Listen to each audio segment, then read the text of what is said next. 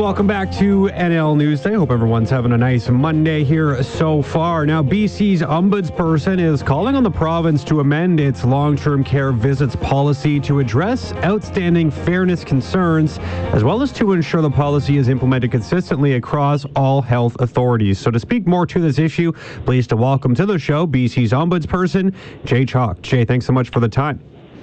Good afternoon, Jeff. Um, so I guess I'll just start by getting uh, kind of a layout of some of the concerns that you're hearing, right? Because I understand this call that you're making is is not being brought on by nothing, right? You're hearing from uh, concerned individuals out there when it comes to the long-term care visits policy. So what are some of the major concerns that you have heard from individuals to this point? Well, I think that um, uh, people have been certainly confused, uh, and one can understand that in the early days of the pandemic, there was um, lots of different practices that developed, uh, often with very little notice. Uh, and so things were different uh, in different types of facilities, in different facilities within a particular type, and across health regions. Um, but as time went on, one would expect there to be um, you know, some basic rules established for how, when a family or a friend wants to visit or a resident wants someone to come visit, um, how those requests will be considered in the context of COVID, in the context of the pandemic. When is it safe to come? What are the, uh, how often can that happen, etc. So, um, so we've been uh, receiving complaints from uh, people across the province about that uh, and uh, applying the different rules that have existed um, uh, over time. And recently, just on last uh, last week, uh, the provincial health officer, Dr. Henry, issued an order, and so that has led us to uh, make certain calls for um, the ministry to update its overarching policy. And I understand there's just a lot of confusion out there, right, around uh, consistency too. One of the things that, that I mentioned off the top that you're calling for is for some consistency across all health authorities. And I imagine it's probably not even consistent from facility to facility.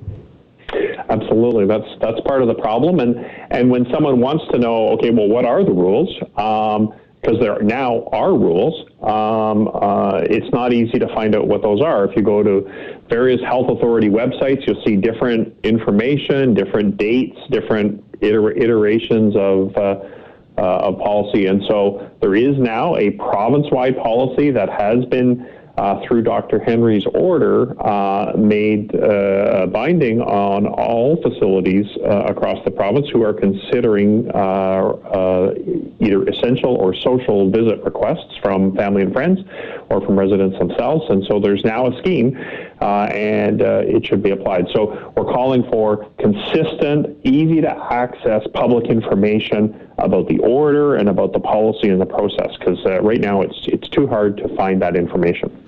Now, do you think that this is uh, something that's difficult to, to change to implement? I mean, I'm just looking at some of the the things that you're calling on. There's three specific uh, bullet points here that are that are being discussed, but they seem pretty straightforward. It feels like this should be uh, pretty easy to make some of these recommended changes.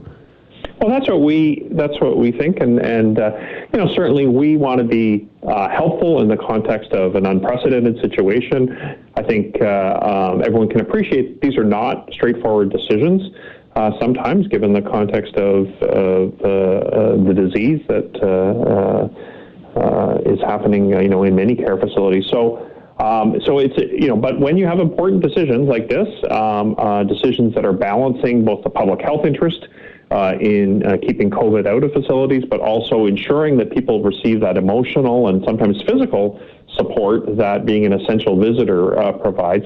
Um, that administrative fairness is when you're making an important decision, you have to have a high standard of administrative fairness. So, two areas that we saw that that the ministry's policy is um, you know is deficient um, where there's no timelines for how long it's going to take a facility to make a decision, or if you do um, go through the uh, review process because you're unhappy with the decision at the facility level, there's no timelines for subsequent steps. And, and uh, you know, as they say, justice delayed is justice denied. And uh, uh, these are fairly straightforward decisions, one way or the other, and it should be possible for those decisions to be made uh, within a reasonable time.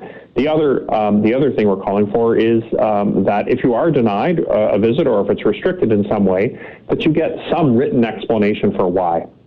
Uh, and it can be brief, uh, and uh, you know maybe the, the government will prescribe some sort of template that will include the application as well as the response.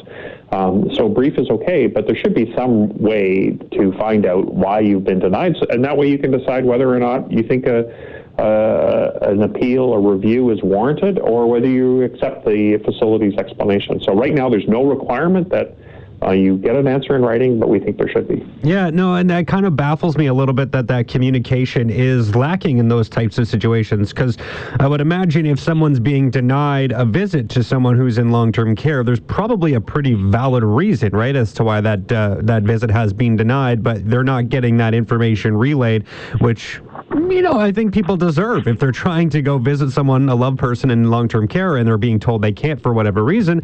They should be able to know what those reasons are. Right, and there are there are the ministry's policy does establish um, um, about eight criteria for what actually meets the criteria for an essential visitor during a pandemic. And so it's really a question of applying those criteria and simply saying to the person, well, you know, you didn't meet this one because, right? Uh, and uh, uh, and then the person can go, okay, well, I actually, I agree, I don't, or no, I don't, and then they can exercise that uh, that right of appeal. Yeah, well, I guess I think this is um, a, a, call that makes a whole lot of sense here, Jay, and I, I would hope to see that the uh, Ministry of Health does implement some of this. I guess what is the next steps here? Obviously, the ombudsperson making this call is it just sort of up to the, the health ministry now to, to take a look at this and see what they can do? That's right. This ball's in ball's in their court, and uh, uh, we, you know, I'm certainly going to be following up in the event that. Uh, uh, uh, government doesn't uh, doesn't respond, but I'm hopeful that as you say, these are fairly straightforward, fairly practical um, things that can help, uh, uh, re- can reduce conflict, uh, and that can really, you know, help people understand, you know, how the system is working now that we're well into this pandemic, and uh, and uh, you know, people are, are are well used to, you know, living in this environment um, you know, that can help them and, and help residents because, you know, frankly, um, uh, you know, not having visitors um, uh, during the first wave was very difficult for many mm-hmm. people. Uh, and uh, and uh, to the degree that you know they can at least know that fair rules have been applied on the decision about whether or not a visitor you know uh, should take place. Now we're speaking about this all in the COVID nineteen context, right? It's all sort of being brought forward as a result of this pandemic response and, and how the province has has dictated visits to long term care and assisted care as a result of, of the novel coronavirus. Does this have any applications beyond this pandemic, though? Well, I think as so many people have said that uh, you know when the pandemic uh, uh, is over, um, um, certainly the um, the way that um, uh, we have established and regulated uh, and had oversight over the long-term care sector is going to need a long, hard look. Um, and uh, we're here to help in any way we can, but I certainly think that in the post pandemic world, many of the questions that came to the fore um, during the pandemic are.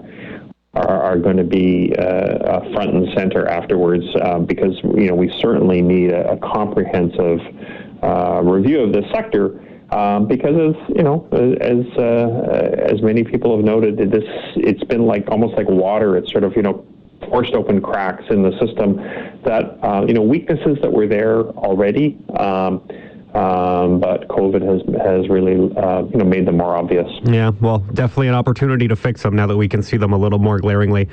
Jay, really appreciate the time. Thank you so much for this. I'm sure we'll hear some questions uh, related to or directed at our health officials in relation to this, and it'll be interesting to see what they have to say. Appreciate the time today, though. Thanks a lot, Jeff. Awesome stuff. That's Jay Chalke, ombudsperson for the province of BC.